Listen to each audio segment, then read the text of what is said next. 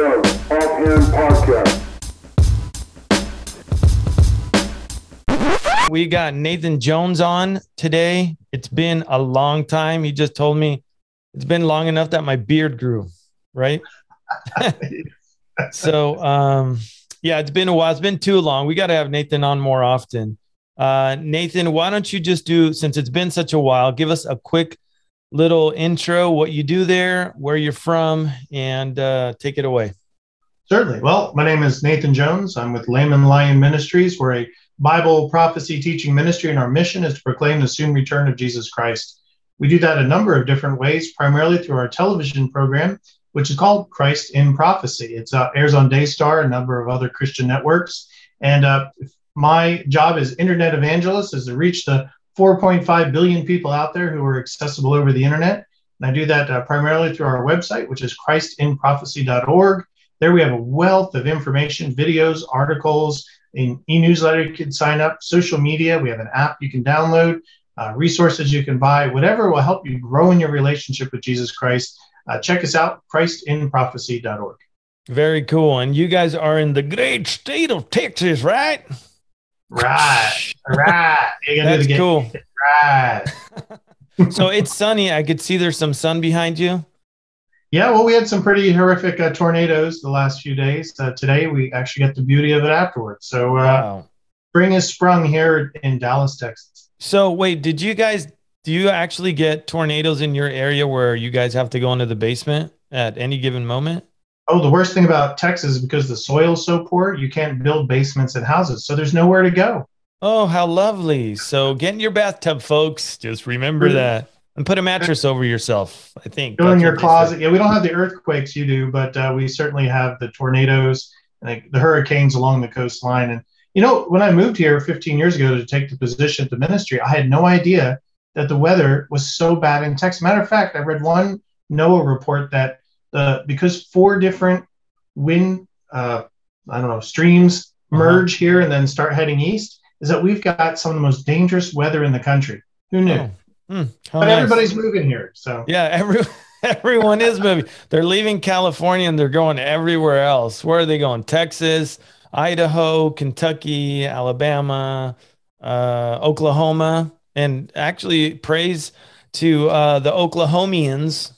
They just banned abortion, as far as I know which is uh-huh. great. I mean, it's quite God, the opposite from what uh, California is doing. Yep. Yeah. Unfortunately, I was telling Nathan off the record um, please pray for your brothers and sisters in California. Try not to dog us too much. I get it. We all get it here in California. Uh, but don't forget that there's a lot of people here in California that love the Lord. There's a big fight on our hands here spiritually. So uh, pray for your brothers and sisters in California. Pray for the churches in California. There's a lot of good churches here, and a lot of them are preaching the soon return of Jesus Christ. So the battle is really, really intense here in California, and we could definitely, definitely use your prayers. All right. Nonetheless, before I move on, Nathan, if you're totally cool with it, because I don't know how many people are going to get to the end of the video. Um, I need to two things I need to address. For those of you that like the ministry and the podcast that I'm doing through Serpents and Doves, there are two ways that you can help us keep going. And um, one of those ways would be by donating. If you go to the website up on the top right hand side, there's a donate button. You can uh, click on that and it will take you to the donate page. And the second way that you can do it is if you go to our online shop, there are a bunch of things uh, that you could get there in support. It allows me to not only keep going, but it allows me to prayerfully move, put more product up, cool designs. Again, I'm a graphic designer by trade. I love doing that. And there's nothing more that I enjoy than putting some graphics on the t shirts. The other thing that I want to mention, which Nathan already did, if you guys go to the uh, Lamb Lion Ministry website, if I can get to it, so give me a second. Um, there it is, folks. It is Lamb and Lion Ministries, but it's what is it? Christinprophecy.org, Nathan? Correct. Yes. Just like our TV show, Christ in Prophecy. So you guys can go there. You see the picture of Nathan up there with Tim Moore, and uh, he is fantastic. Both of them are. That's Dr. David Reagan right there. And if you also want to support their ministry, by all means, please do so as well. You can see on the top right hand side as well, there's a red donate button. You can click there and it will take you to their donate page. Um, and then see, I just did a boo boo there. That's what happens when you're trying to figure all this out. I did this on the last interview with Pete Garcia. So, okay, we have, yeah, Pete's a good dude, great guy. Um, if you haven't seen the interview by the time this one goes up, go back and check Pete's interview as well. He's uh, a brilliant too. Okay, Yep. Nathan, be ready to dive uh, in? Sure. Yeah, we'll be bringing uh, Pete Garcia out to uh, record a TV show soon. So All right, nice. Um, okay, so let's get crack a lacking. I'm gonna play a clip as an intro to everything going on, and we'll just dive right in. You ready? All right, here we go. in the words of Jan Markell, who I had a great conversation with just a few weeks ago when I was in Minnesota, uh, she was speaking, and then she said uh, she was talking with somebody about uh, the the way everything looked, and the person was greatly bothered by the direction the world was going, and she simply said this: "Well, what did you expect it to look like before Jesus returns?" Because the Bible tells us exactly how it's going to look. So everything is going that direction. So don't lose heart. So um, that's Pastor Tom Hughes. For those of you guys who don't know it, Hope for Our Times, go check him out. I'll probably link in the description below. But, anyways, Nathan, huge, huge question, right? They ask, well, man, everybody's frustrated. What's going on? This is crazy. Things are nuts. But at the end of the day, what the question is, what is the world supposed to look like before or prior to the rapture? So we're going to get into that real quick. So, just as a general overview, what is the world supposed to look like right before the Lord comes to take his bride away? It's a great question. Uh, you know, it's funny that you mentioned that. I was watching. Do you ever watch Dry Bar on YouTube? It's a clean comedy channel, and uh, this one comedian, he's doing his shtick, and then he stops, and he kind of looks out vacantly in the audience, says, "Have you noticed how crazy things are getting lately? How everyone kind of can tell that there's something wrong with the world. It's off kilter." And he sat there for a second, and then like he snapped out of it and went right back into his comedy routine again. I think you're right, uh, Pablo. Most people are starting to feel that that the world is is just off track. Something's not right. It's it's going in the wrong direction. And so, to answer your question, I think that's exactly what this comedian uh, basically idealized for us or defined was that we live in a time period where Uh, something's wrong. Something evil is definitely growing. Society is definitely getting more corrupt. People are depressed. They're getting on drugs and looking for alternatives. It's a hedonistic society. People are lost spiritually. They're longing for something more, but they they lost what it was. They can't remember because it's been a few generations divided since we basically kicked God out of our schools and court systems and everywhere else. That people realize that something's wrong. War seems to be looming, and so it's it's something that I think it's really affecting people emotionally. Of course, with the uh, uh, COVID pandemic too, that that is definitely something that happens once every hundred years or so. I mean, something was definitely wrong, and so that is the the world that Jesus said that we'd be living in leading up until His return. Yeah, it's um things are definitely uh, off kilter, and it's not just the believer. Uh, it's also those who don't know Christ, like you just mentioned, that something is not right. And um, the here, let me let me say this much: there are those naysayers. There are people always throughout history who say, "Well, there's always been X, Y, and Z. This has always been going on." And I've heard it. I'm sure you've heard it. And it doesn't only come from those that aren't in the church. I'm hearing it from those that are within the church that say, well, we've always had these sorts of problems happening within the church. So the question to be asked is, why is it is today different than back then? What is so distinct about the time we're living in biblically, right? Than the times, let's say 30, 40, 100, 200 years ago. Well, what you said is a quote from Second Peter chapter three, and uh, here Peter is telling his reader. He says, uh, "Knowing this first, verse three, that scoffers will come in the last days, walking according to their own lusts, and saying, Where is the promise of his coming? For since the fathers fell asleep, all things continue as they were from the beginning of creation. For this they will forget, forget that by the word of God the heavens were of old and the earth standing out of water and in the water by which the world that then existed perished, being flooded with water. But the heavens and the earth, which are now preserved by the same word, are reserved for fire until the day of judgment and perdition of ungodly men. So, what is he saying here in, in 2 Peter 3? It's a prophecy that in the last days, people would come scoffing that Jesus would return. They're saying, well, you know, everything's been the same. And what they're saying is uniformitarianism. They're saying that everything has been existing for the same thing as it been forever. What they're really saying is we don't believe that God's going to return. We believe that there is no creation, that they're uh, basically an evolutionary or a, an atheistic standpoint. So not only do they deny the creation, but they also deny the flood, that the flood ever happened. They deny that, that it existed. So what we got here is a, a time period in the last days where Peter's saying is that people are going to deny the, the creation, they're going to deny the flood, and they're going to scoff that Jesus Christ will ever come. And why do they do that? Because they walk according to their own lusts. When you're walking according to your own lusts, you know, you you live for yourself, you're a, totally a narcissist, a hedonist, uh, you're a materialist, you live with a sense of nihilism because those things don't satisfy. Uh, you don't want the just judge to return and judge the world, obviously, because he's going to judge you of your sins. And that is the condition Peter says that the world will be in before the Lord's return. And he picks up in verse 8, but beloved, do not forget this one thing that uh, with the Lord, one day is a thousand years, and a thousand years is one day. The Lord isn't slack concerning his promise, as some count slackness, but in long suffering towards us, not willing that any should perish, but that all should come to repentance. So Peter's saying here that hey, it might seem like it's been 2,000 years since Jesus was here, but that's not a long amount of time for him. For us, yeah, 2,000 years.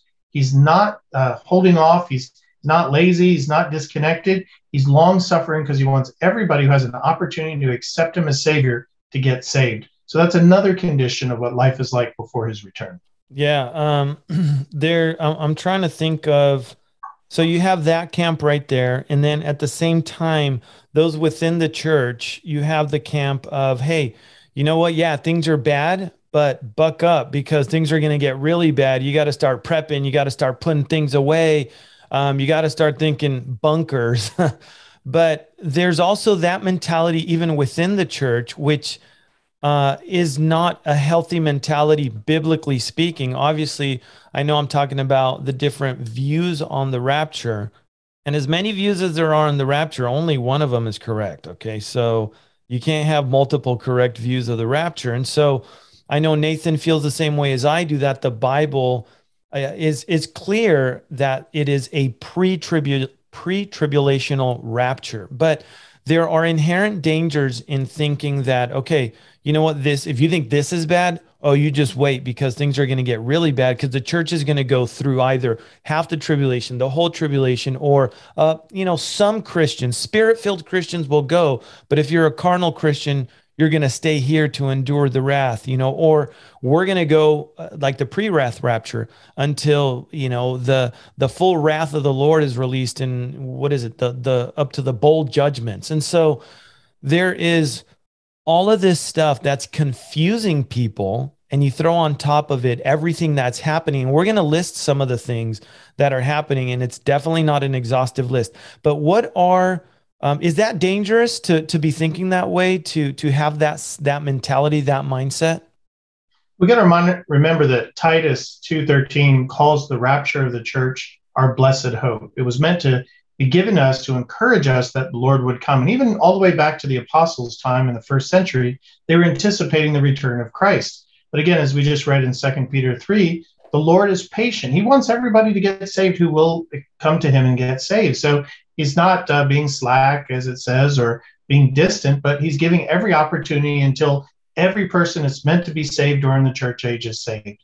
Now, you do get people who think that some Christians have to go through some Protestant purgatory to burn their sins away before God will allow them into heaven. But uh, doesn't First John 1 7 say that the blood of Jesus Christ purifies us from all unrighteousness. So when we accepted Jesus as Savior, He did the only work that matters by dying on the cross. And then the Bible's left us promises, uh, Pablo, about when the rapture should happen. For instance, Revelation 3:10 says, "Since you have kept my command to endure patiently, I will also keep you from the hour of trial that is going to come upon the whole world to test those who live on the earth." So, Paul so said earlier, Nathan, let me jump in there real quick. And you know, I have a nasty habit of interrupting, but there's things that come to my mind. So, some people would say, okay, well, um, why is is that in reference? And again, I'm going back to the these different views on the rapture.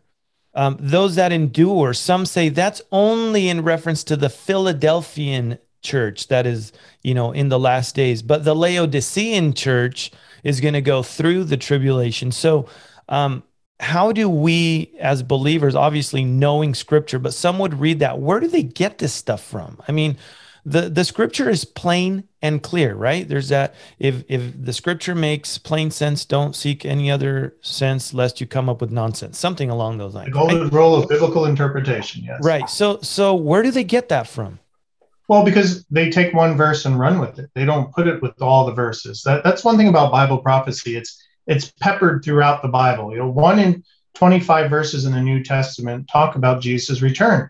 Sometimes they're lumped together in certain chapters, like Luke 21 and Matthew 24, and other times they're they're peppered throughout the teachings that the apostles gave. So if you look at Revelation 3:10 and say, hey, that, that that must be for the church of Philadelphia, well, then you're ignoring 1 Thessalonians 1:10 where Paul says, and to wait for his son from heaven, who he raised from the dead, Jesus, who rescues us from the coming wrath.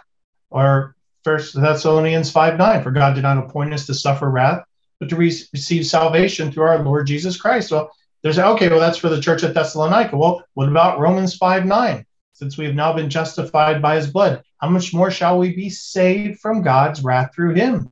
Ephesians 5 6, let no one deceive you with empty words, for because of such things, God's wrath comes on those who are disobedient, not the obedient who are saved. In Colossians 3 4, when Christ, who is your life, appears, then you also will appear with him in a glory. So, Pablo, again and again, scripture states the church is not meant to endure God's special time of wrath. We can look at the 21 judgments as they laid out in the book of Revelation, and some will say, well, some of these judgments are the wrath of man, and some are the wrath of Satan, and some are the wrath of God. But but who opens the very first seal in all seven seals. It's Jesus Christ. And where do the uh, trumpet judgments get blown from? Before the altar of the Lord. Where do the bowl judgments get poured out? Before the throne room of God. All 21 judgments come from the throne of God. Therefore, the entire Daniel 70th week, which is seven years, is all God's wrath upon the earth. And the church is promised never to have to endure the wrath of God. Yeah, um, and and I want to make sure there's a, a, distinction that there are those within the church that believe there's a difference between God's wrath and man's wrath, and that part of the tribulation is man's wrath on man, and then the other is God's wrath on man. To be honest with you, God is the one that uh, moves, you know, the king's head, makes them do whatever they want. At the end of the day, God is the one that is uh, handling, and He is the one moving everything. And it's it all uh, has an end goal. God always has an end goal in mind, and so. Uh, the other thing is that the tribulation isn't, and correct me if I'm wrong, the main uh, impetus of the tribulation is towards Israel. It is not towards the Gentiles. Am I correct? You are correct. Uh, the prophecy for Daniel's 70th week was uh, 70 weeks of seven or 490 years. Uh, but he prophesied that 483 of them would happen and then the Messiah would be cut off, which is exactly what Jesus happened at the his first coming. In fact, that you can go to the day, calculate it.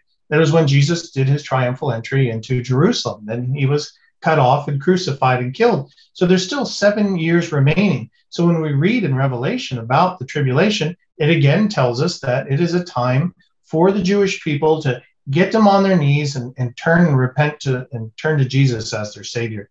We read that only two thirds of the Jewish people, uh, uh, I'm sorry, one third, but two thirds will be killed during the tribulation time period.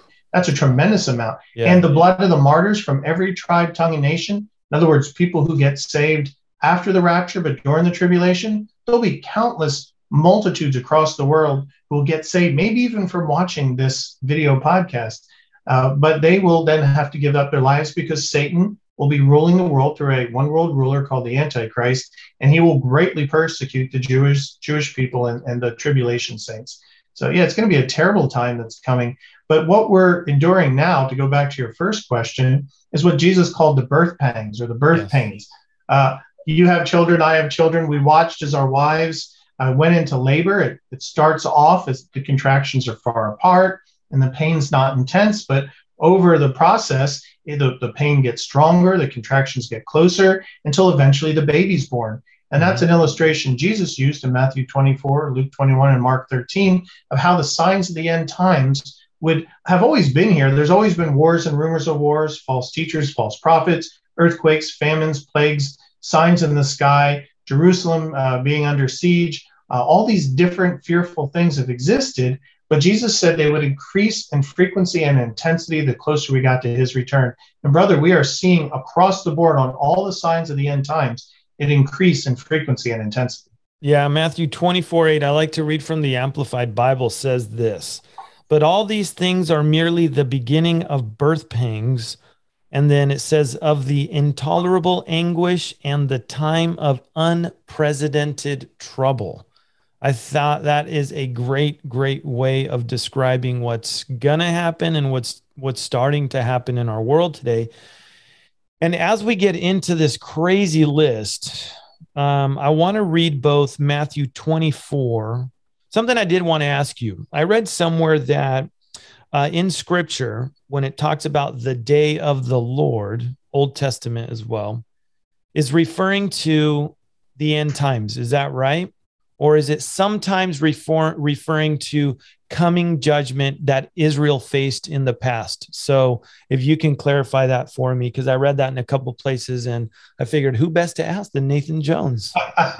well, to answer you, yes and yes. Old Testament prophets use key phrases like latter years and last days to indicate what they call the time of Jacob's trouble. It's this going to be horrific time period. The Bible says, unlike any other time period that's ever existed for the Jewish people. I mean, really, as bad as the Nazi Holocaust was, and the whole world says, you know, it was one of the worst times in human history. Sure. It's, it's sadly going to be worse. There's 19 references from the Old Testament that the New Testament also explains this day of the Lord. You can find it in Acts 2.20, 1 Thessalonians 5 2, 2 Peter 3.10, and so on, that the day of the Lord will be this tribulation time period, a seven year time period when God's going to pour out his wrath upon the world for its continued rebellion against him, as well as use that time to bring many to people to accept Jesus as Savior, and especially among the Jewish people. So, yes, the day of the Lord uh, has been used throughout the Old Testament to explain a time where God's wrath is poured out upon its people or its enemies, but specifically, day of the Lord capitalized,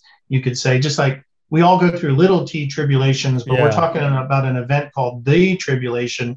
That's what the day of the Lord will be. Well, I'm going to read something from uh, Isaiah, and okay. um, you tell me if it's talking about. It sounds like it's talking about the tribulation, but I just want to make sure. So let me go there and read Isaiah chapter 13, verses 9 through 13 says, See, the day of the Lord is coming a cruel day with wrath and fierce anger to make the land desolate and destroy the sinners within it. The stars of heaven and their constellations will not show their light. The rising sun will be darkened, and the moon will not give its light. I will punish the world for its evil, the wicked for their sins. I will put an end to the arrogance of the haughty, and will humble the pride of the ruthless. I will make people scarcer than pure gold, more rare than the gold of Ophir. Therefore, I will make the heavens tremble, and the earth will shake from its place at the wrath of the Lord Almighty in the day of his burning anger. So, what is that talking about, Nathan? That's obviously the day of the Lord, the tribulation time period. Uh, we got to remember that humanity got so evil in the days of Noah that the Lord destroyed the earth in a flood. And he gave a promise by putting a rainbow in the sky, and that's the symbol for I will never flood the world again. Unfortunately, we live in a time period that took that symbol, throws it in God's face, and says, All right, you're not going to judge us. You promised you won't touch us. But what they don't know is that the tribulation time period has been promised. And that's a time period of great disaster, great upheaval, great destruction, great war. Uh, a lot of verses sound nuclear in nature. Maybe Yeah. our nuclear arsenal will be released during that time period. I mean, it would be so horrific that just in the first three and a half years, half the world population, the Bible says, will be dead. Half the world. That's 4 billion people dead in three and a half years. What did they die from? When the Antichrist is consolidating his empire on the world, he causes the next world war. Uh, he causes war to be around the world. And the result is that obviously the supply chains are disrupted. Food can't be grown. We're seeing that in Ukraine right now as the breadbasket of Europe. Yeah. It can't produce food and send it out. And so you get people starving, and that's what is prophesied will happen too. They'll work for a day's wages and only have enough money for a loaf of bread. Of course, with war comes disease and famine, and many people die. The animals get hungry, and so they start attacking people as well. And the Bible prophesies that this will be the beginning of the tribulation. So, just three and a half years in, you've got 4 billion people dead. By the end of the tribulation, the, the, the destruction is so bad that the Lord, when he returns, will gather the people in the world and judge them in the valley of Jehoshaphat.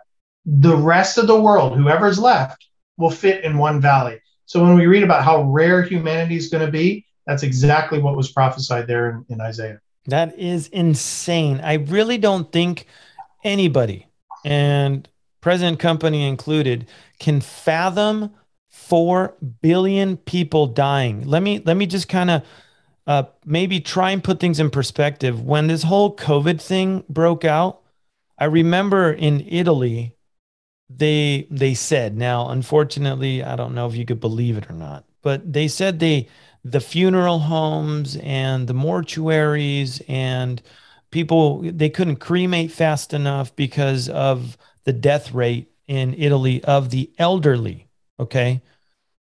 If that's one country, and I'm sure that didn't reach the the tens of thousands. Maybe I'm wrong, but I don't think it did. I could be wrong. Four billion people. Where in the world are you going to bury them or even find the time to bury 4 billion people? That's not going to happen. So, as a byproduct of that, bodies, I would imagine, are just going to be strewn everywhere. And not to sound gross or anything, but it's reality. They're going to start to, to decay and rot. And then you have airborne illnesses that are born from that. Uh, it's going to be a toxic environment. I don't know if you would agree or not with with that assumption. That's Um, just that's just in the first half, half, Pablo. If you get into, say, the um, the trumpet judgments, for instance, in Yeah. Revelation uh, six, uh, excuse me, eight and nine, what you've got is you've got, uh, for instance, the first trumpet judgment. This would be the eighth judgment that God puts upon the world. It says the first angel sounded, hail and fire followed, mingled with blood, and they were thrown into the earth, and a third of the trees were burned up, and all green grass was burned up. The second trumpet judgment is uh, some like a great mountain, maybe an asteroid, will hit the earth.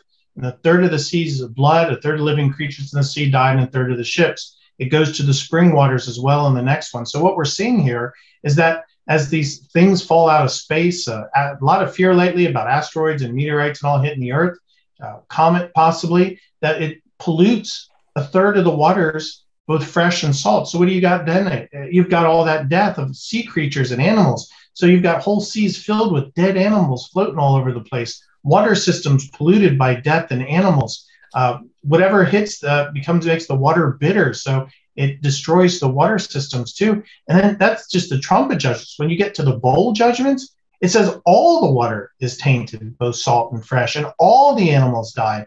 So, I mean, we're talking about the worst time in history. And what do we have now?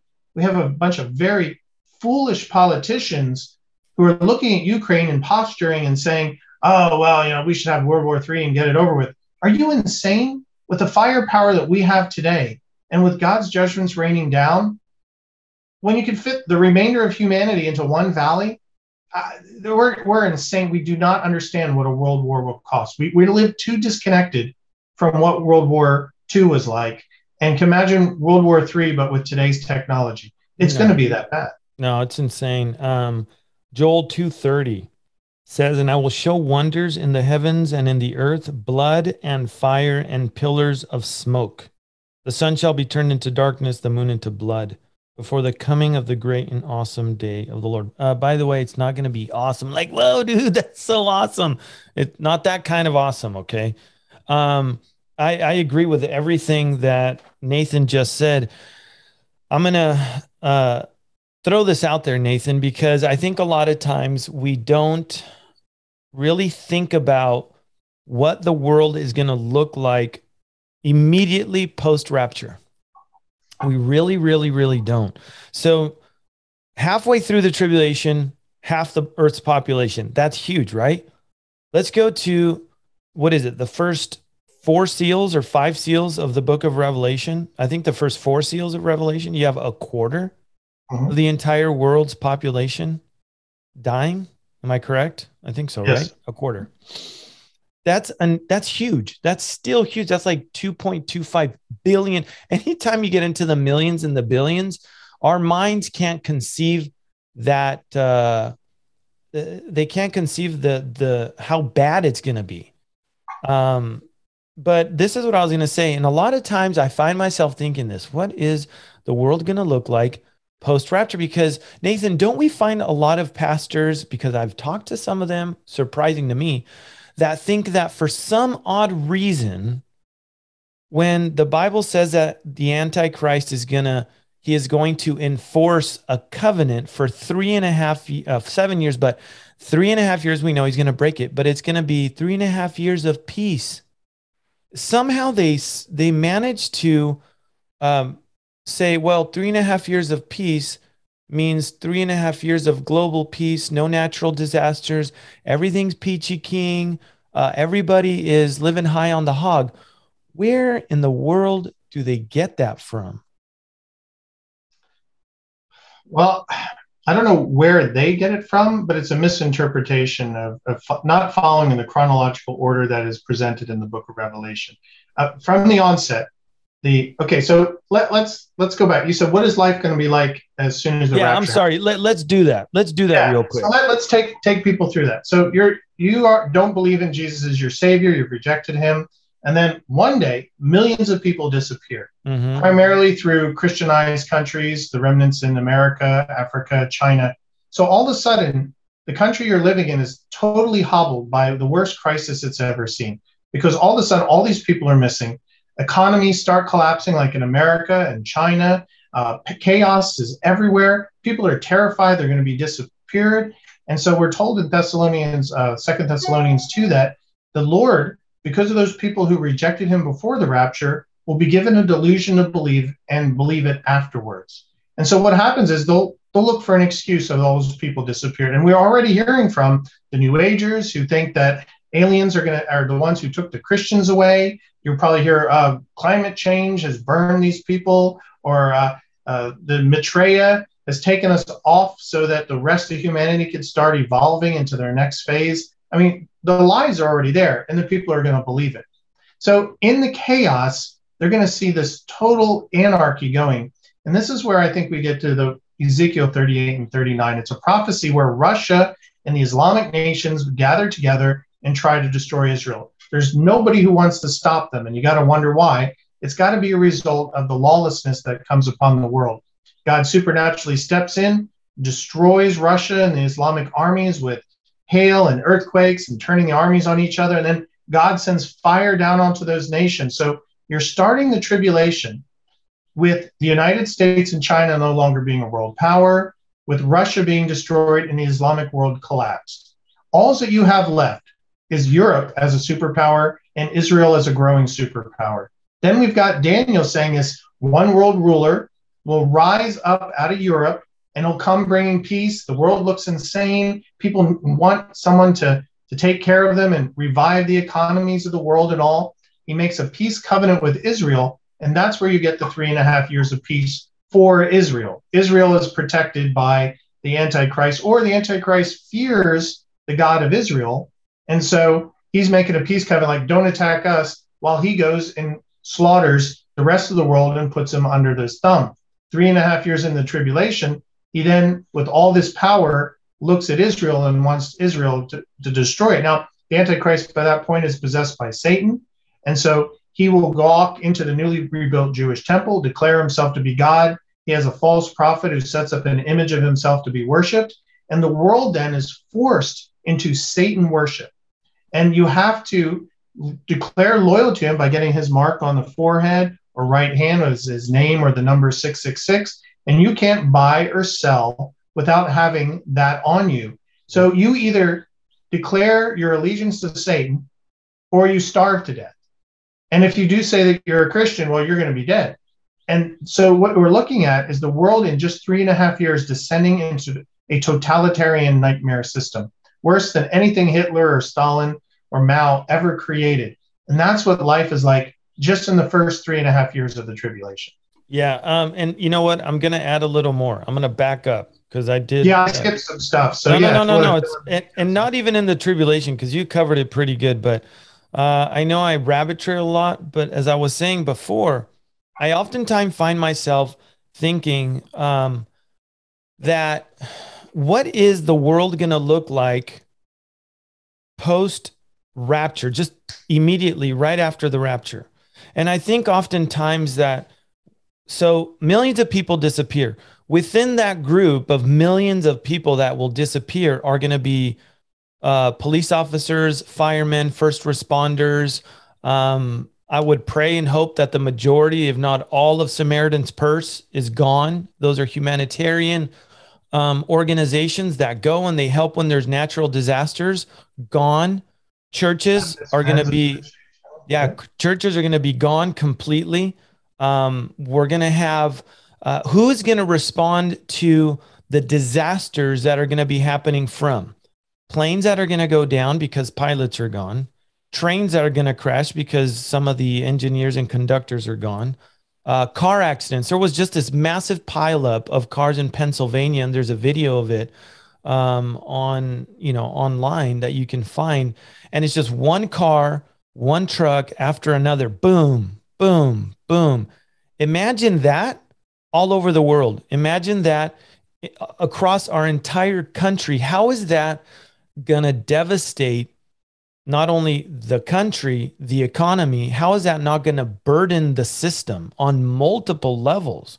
I mean, you're talking about explosions, right? So, uh, we have nuclear power plants. We have coal powered power, uh, power plants. We have hydropower plants. We have all kinds of factories that a lot of them are going to be unmanned at certain posts.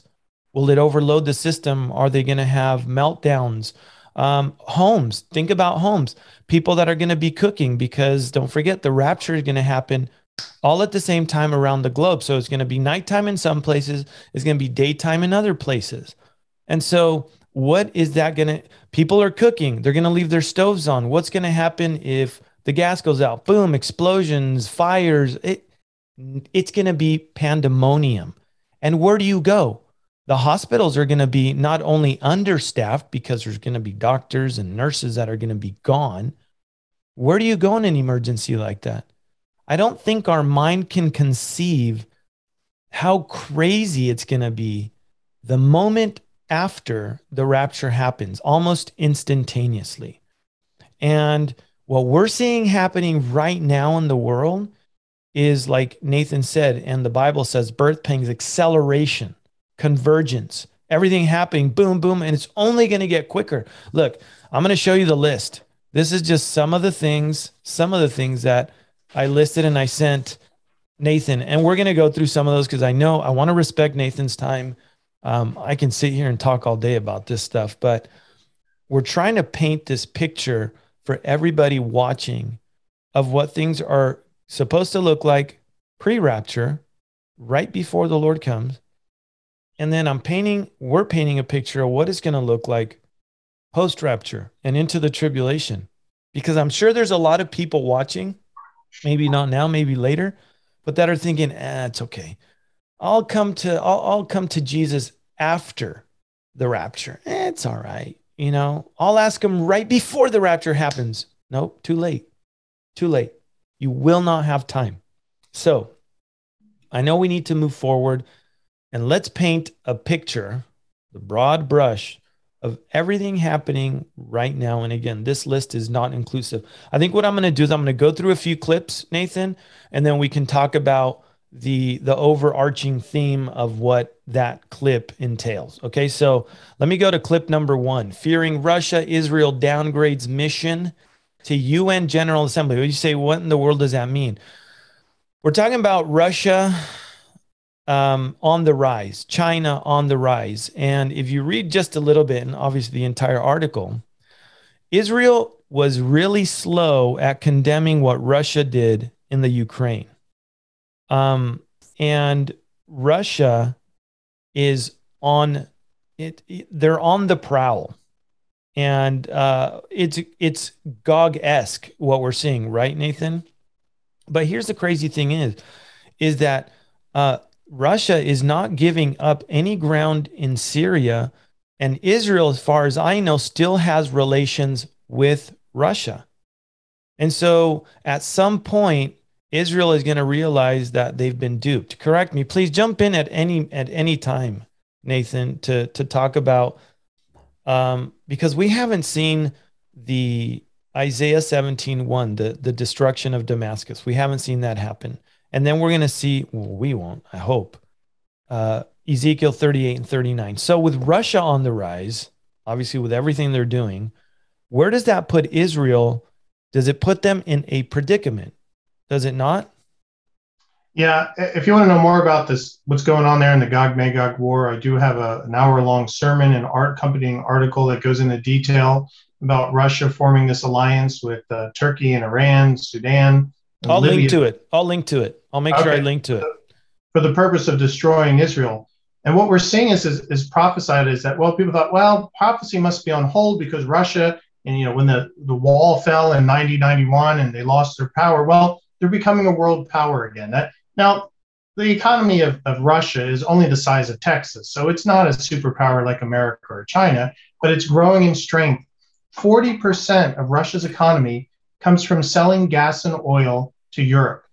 So they've got pretty much a, a, that's why we're not seeing the European nations go nuts trying to help Ukraine because Russia is cutting off their supply. They're, I talked with a gentleman in, in Germany this week. He says we have no oil or gas, and we don't have the staples we used to get from Ukraine, like vinegar, and the Germans love their vinegar, uh, oil and bread. We don't have any of that right now.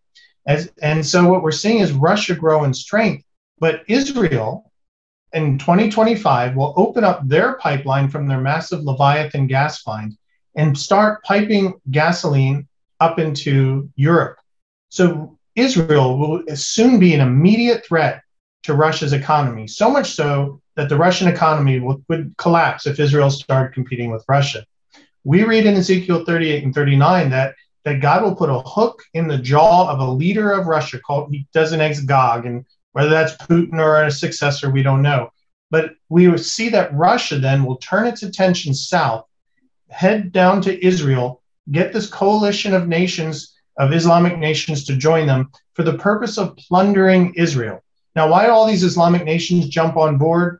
I believe something has to happen first before that. Just like you said, Isaiah 17, Jeremiah 49 prophesies that Israel will destroy the city of Damascus in one evening. Well, how do you destroy the oldest city in the world in one evening?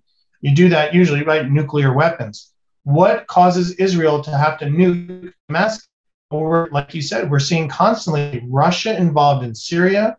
The UN just made four resolutions against Israel for being in the Golan Heights, which is the western side of the Sea of Galilee or Lake Gennesaret. Uh, historically, when the Jews did not hold Gaza, uh, the Muslims used that to shell just six miles or eight miles, excuse me, across. It's a very small sea uh, on the other side and bomb the Jews. And now here the Russians want a foothold in that. So we know that Russia already has plans to, for, to put that foothold in Syria and take Israel or try to take Israel. And so this is all coming about just as prophecy predicted. So, question Why do you think Israel is treading so carefully, not wanting to come out right now and be, you know, uh, condemning of what they're doing to the Ukraine? Why are they treading so carefully when it comes to Russia? Does it have anything to do with their presence in Syria, the Golan Heights? What do you think? Israel walks a, a very fine line. Very, they like they walk on eggshells. Israel wants to be liked and appreciated by the world because the world always wants them dead. Yeah. And so they make kind of whatever they can alliances with whomever they can and strong. Now, Arnold Fruchtenbaum, who's a, a theologian and messianic Jew, has comes from Poland, and he says Russia has a tremendous anti-Semitic streak. The Russians, hey, there you go, the footsteps of the Messiah, exactly. Mhm. Uh, a strong anti-Semitic streak.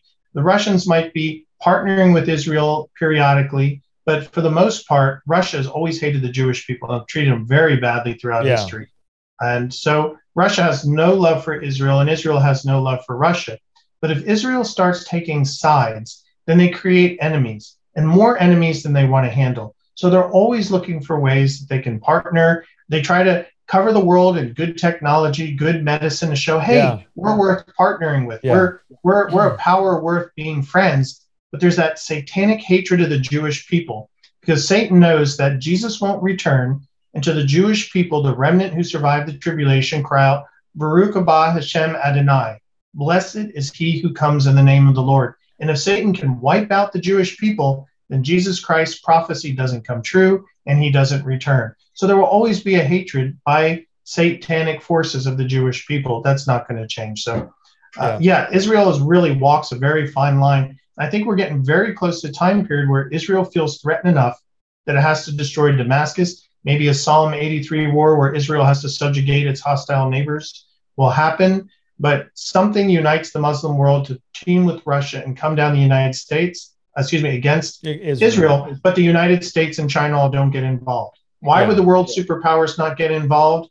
Because something hobbles them, likely economic collapse, and I believe the rapture of the church. Absolutely. I couldn't agree with you more. And it's unfortunate. I don't say that lightly that Israel's going to have to experience what they experience because I love what David Hocking says in his series, The Case for Pre Tribulationalism. He says Israel has undergone the worst persecution of any people in all of history. And the last thing that any Jew wants to hear is that they're going to be chastened like never before in all of human history. So, uh, we need to pray for the nation of Israel, pray for their peace, pray for their safety. Most importantly, pray for their salvation, because there's uh, there's a lot of completed Jews, Messianic Jews, but there's still a whole slew of God's uh, people who have not come to know Him as Messiah. So keep them in your prayers. All right, moving on. Let me go to clip number three. Russia won't give up hold on Syria. Well, we kind of just covered that a bit. Um, Syria and uh, Russia, they go hand in hand. Russia is not going to give that up. They have their reasons. Uh, Iran also has its reasons for being in there as well. Would you agree uh, with that, Nathan? Oh, Isra- Iran, whereas the Russians quietly hate the Jewish people, Iran is open and bold face. Yeah. Uh, if you see terrorism going around in the Middle East, Iran is supporting it. And now that we're going to give them billions of dollars to help them, to bribe them to stop their That's crazy. uh, nuclear program, what are they going to use that for? They're going to use it to terrorist activities. Uh, unbelievable. So oh, yes, come on. Nathan. You are such a bigot, man. Come on. Iran's going to use it to feed their people and help build their infrastructure. Come on. Right? Where did they get this stuff? You remember during the Obama years that we had to have sanctions against. you Remember, Obama was Yeah. really strong about that. Yeah. We have to sanction Iran, and that'll stop their nuclear program. It didn't. So he turned around and said, "Okay, now we need to give them a lot of money Yeah. and basically buy them off to stop their program." Yeah. And it worked for a little while. And now Biden's just picking right up on that again. Same thing. We're going to give you billions of dollars. Uh, we're basically paying you not to have your nuclear program. And Iran's laughing at us Yeah. because they know that America isn't the power it used to be. They're buddies with China and Russia, who they got the big boys on the block. They don't care what America thinks Yeah. anymore. No, I don't think anybody does. You mean the Biden administration, right? Because we Yeah. all know that it's the third term of number 44. Um, anyways, uh, I know we we've got to move on. Let me let me go to the next one. So 20 facts about the emerging global food shortage that should chill you to the core. We talked a little bit about this. Uh, Matthew 24 talks about this, right? Famines. Um, and uh, there's one more clip, I believe, uh, that I have on that. It's a news article that talks pretty much about the same thing. And there is this food crisis that they're talking about that's going to be coming. we do know that it is going to come, right, Nathan? We do know that it's going to be severe. The Bible says that one entire day's wage is going to take one entire day of your work, blood, sweat, and tears to buy the ingredients to make one loaf to feed one person. And um, I think there, right here, we have, I didn't list all of them, but for example, in France, uh, the foreign affair minister says that it is uh, what's happening in the Ukraine, right? The breadbasket of Europe could prompt an extremely serious global food crisis. The Biden administration is worried Russia's invasion of Ukraine will cause famine in parts of the world, so on and so forth and so on. But this is something that is not going to go away, right, Nathan? It, it will get worse because it, it's the birth pains getting worse and worse. I don't think most people realize that there are 17 famines going on in the world today. One in every five child will die. Uh, excuse me, one child will die every five seconds from starvation. So we can sit in the United States, the wealthiest country in the world, and say, "Yeah, I, don't have orange juice this week," or the eggs seem to be a little short, or I don't have my certain brand of peanut butter. Yeah. Uh, but we're living like kings. The rest of the world gets hit very hard, very fast, and the littlest slight change in in uh, inflation or whatnot is a matter of eating or not. So Yeah. we know many many people will starve during the tribulation time period. What's interesting is when you read Revelation chapters 17 and 18, you read about the Antichrist empire. It's called uh, Babylon the Great. And it says that the merchants of the world get rich off her luxuries. Hmm. So we know that trade will continue in the tribulation. The rich will get richer, using that old saying, and Yep. the poor will get poorer. But these super companies that we have today will continue to be super companies and make great money and, and be very rich. And when the Lord finally destroys this Babylon system, the Antichrist empire, they'll weep and wail because all their businesses are destroyed. So That's right. what we're seeing in the world with the haves and have nots will be greatly amplified during that time period. Kind of like the Hunger Games, you know, the people lived in the capital and they they lived like kings The and rich, they were yeah. disconnected, but everybody else starved to death and were slaves. That's the condition during the tribulation. And you can thank uh, communism or socialism for that because that's exactly the system that we look like. That humanist Marxist system Yeah. will be where the rich are, are super rich or super rich and the poor are super poor. That's exactly describes the tribulation. Yeah, and the Lord tells the angel not of Revelation not to harm the oil and the wine, correct? So tell us Yeah. what just really quickly, what does that mean? those are the basic ingredients for for staples. So basically, what do you use as staple for food? Uh, milk and cereal, I guess, for the American. Uh, wheat for bread, barley for alcohol, whatever. The basic things that you need to, to eat are gone. I- Like I said, the gentleman in Germany said we don't have vinegar, oil, or bread. You know, those are the staple foods for the German people, and they don't have it. So Is- imagine that on a worldwide basis. Is is oil and wine also could it be also a a, a sign of uh, wealth? I mean, is it a sign a way of sim, symbolic of wealth or no? I mean, I guess you could interpret it that way. You could also I, I have heard it that way. And that's why I want to bring that up. I've heard I've some heard it people. also symbol- symbolic of medicine okay. because at the time period, uh, John, uh, wine was used for stomach ailments, Yeah. for instance. Oil was used for anointing, uh, and also other things. So yeah, uh, when you live in the Middle East, you know you need oil to Correct. keep your moisture. So that's that's an interpretation too. But since the context is starvation, I think it has to do with food stock. Okay. Um, so we're gonna keep moving on. Again, um, there is so much. Uh, let me see what I've got next on the agenda. This is inflation. Inflation, unfortunately, everything's going up. I'm sure everybody's noticed. Uh, the the prices of everything is insane, and so uh, food prices go up. People can't buy as much. There's shortages. People go to the stores to buy as much as they can with what's left. Um, and some of the uh, this list has inflation by country just this year alone. In 2022, we were when 2019 we went from one and a half to three and a half percent. That's big. That's really really big. And I'm sure a lot of you have noticed when you go to the supermarket that what you used to be able to buy months ago or a year ago, the the buying power you had no longer has that same buying power today when you go to the supermarket. And that's again, that is not going to get any better. That's going to get a whole lot worse.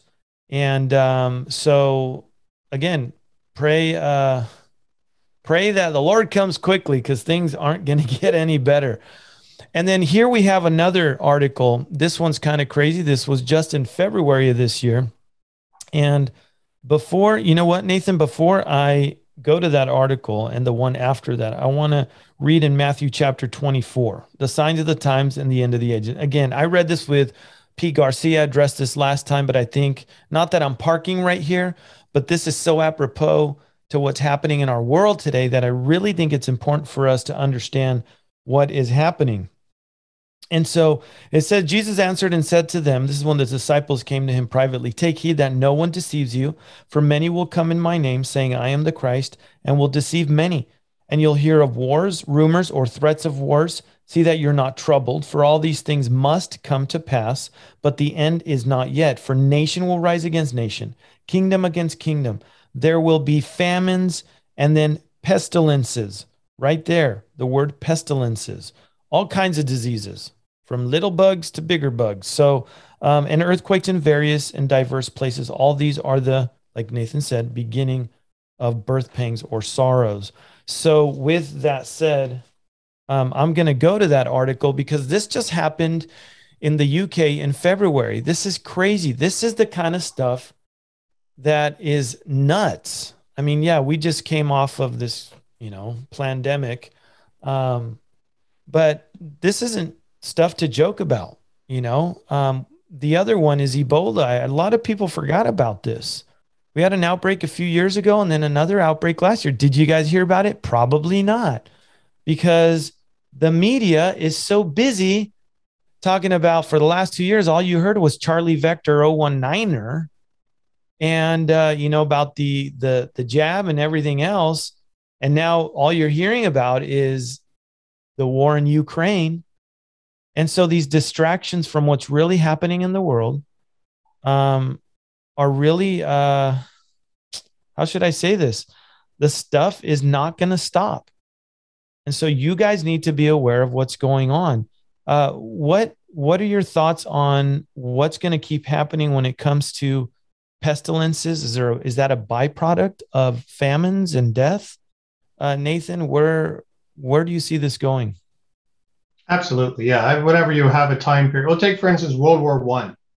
Uh, World War One, uh, we were hundred years ago when World War One ended. The troops were all sent back home, but because they'd all come from the world, they all brought influenza with them, and they influenza spread throughout. I mean, it was a pandemic that makes COVID look sad and pathetic. With its six million, I read seventy-five million people died in those two years after World War One and so, what happens when you've got these wars that are coming upon the world? Not only the, the starvation and all the death that we talked about earlier, but you also have verses that indicate that the conventional war of the tribulation will become the nuclear war of the tribulation. That God has been using his restraining influence to hold the worst of man's proclivities at bay. And we read about how after the rapture, the restraining influence of God through the church will no longer be here, and man's inner desires to do whatever he wants to act on his own hedonism will be let loose and he'll do whatever he wants and so god's restraining hand from the nuclear forces that we have in the war will be removed and we read certain verses that describe what seems like a first century man's description of nuclear war if we skip over to uh, revelation chapter uh, 9 and read about the trumpet judgments it's interesting what defines the people of the tribulation verse 20 says but the rest of mankind who were not killed by these plagues, right? They survive all this death and disease, did not repent of the works of their hands, that they should not worship demons and idols. Uh, they did not repent of their murders or their sorceries or their sexual immorality or their thefts. So, what is the culture defined during this time period? It's a culture that can't exist because it's all evil.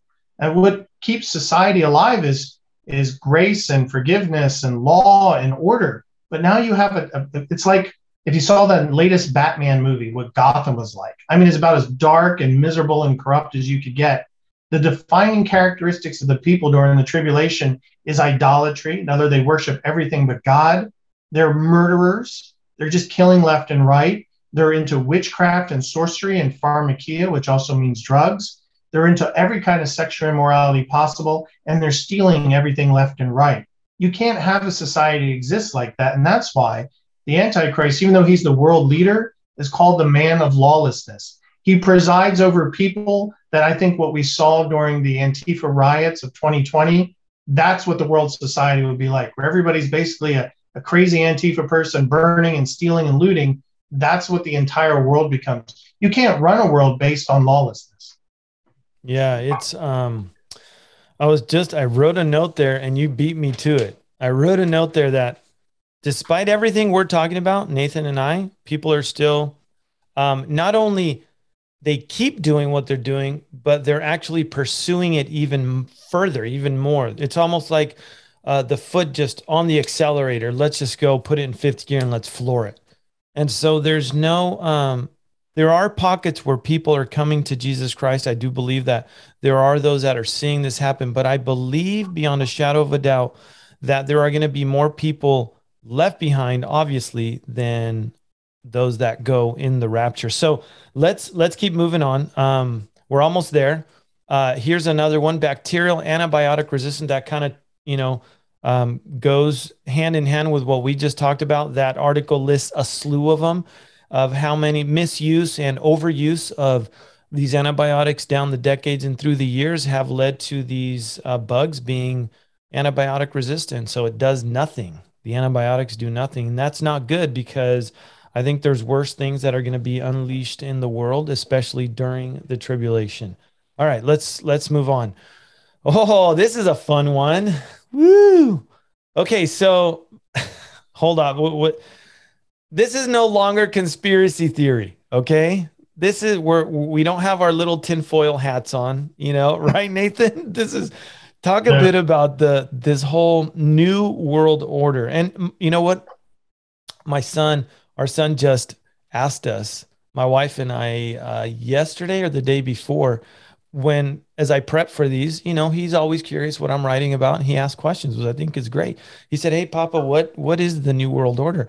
And so, you know, we explained to him what it was. Nathan, just give us a quick rundown of what this new world order is, if you don't mind.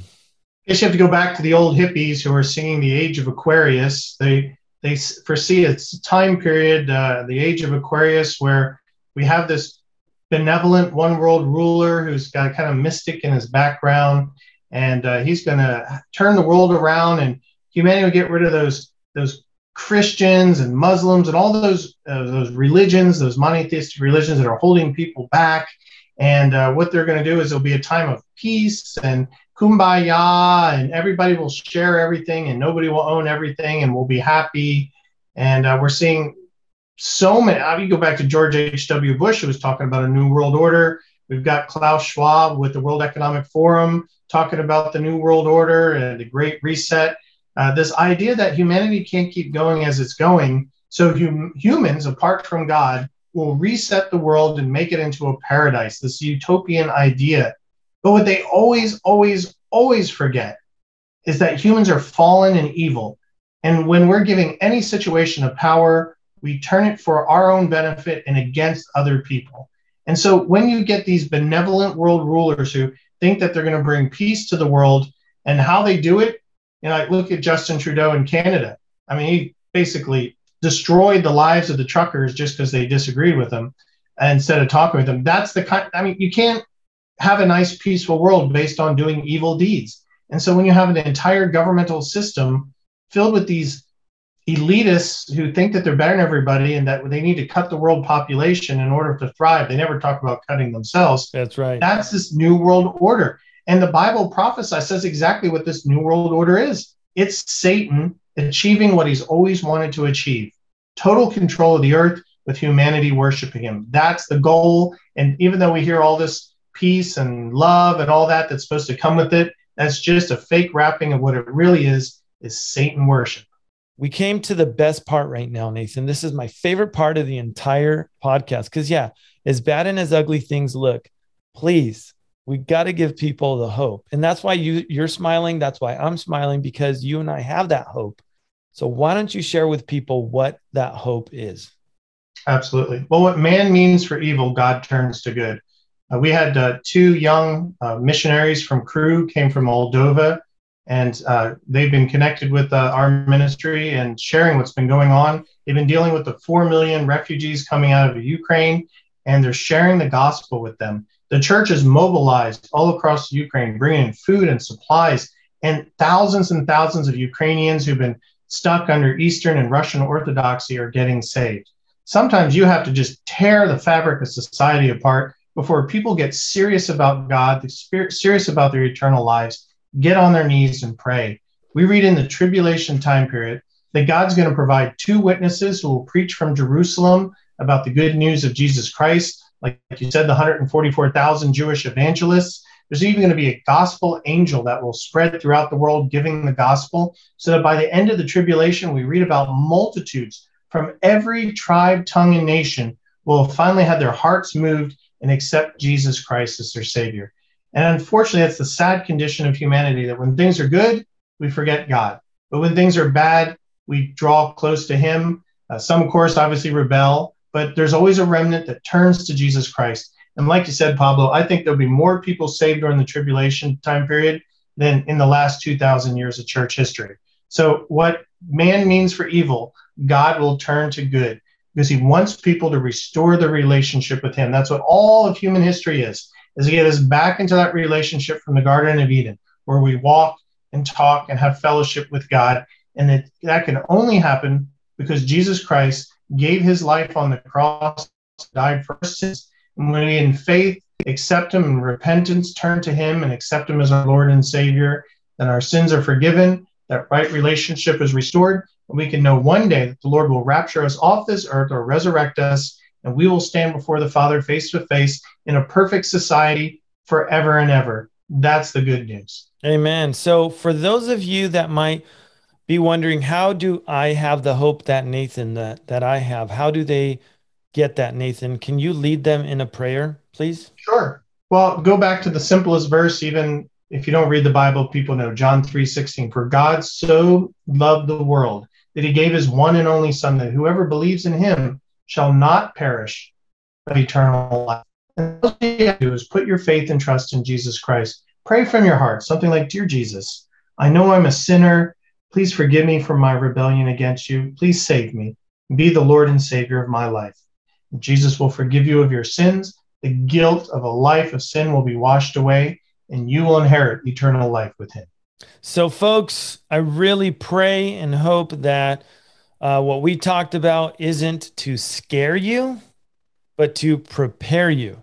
And for mm-hmm. those that don't know Christ or who have might, if you prayed that prayer, please contact me or contact Nathan. Um, I was telling Nathan that uh, whoever would like, I have a booklet here. I'm going to grab it. And it's written by Dr. David Reagan. It's called the Prophetic Manifesto. If you would like one of these, um, email me and I will send this to you at no charge. It is a fabulous, fabulous book. And uh, it talks a lot about what's going on. But most importantly, if you prayed that prayer, that is the best, best thing. Repent and turn to the Lord for salvation. Nathan, thank you so much. I can't thank you enough uh, again, we always run out of time, man. We, we always run out of time. There's just too much, too much to talk about. Um, well, it's an honor to be on your program. Thank you. Pablo. Thank you so much. So we're going to do this again. Okay, guys, I hope you guys were blessed, encouraged, challenged. And until the next time, God bless you and remember to keep looking up.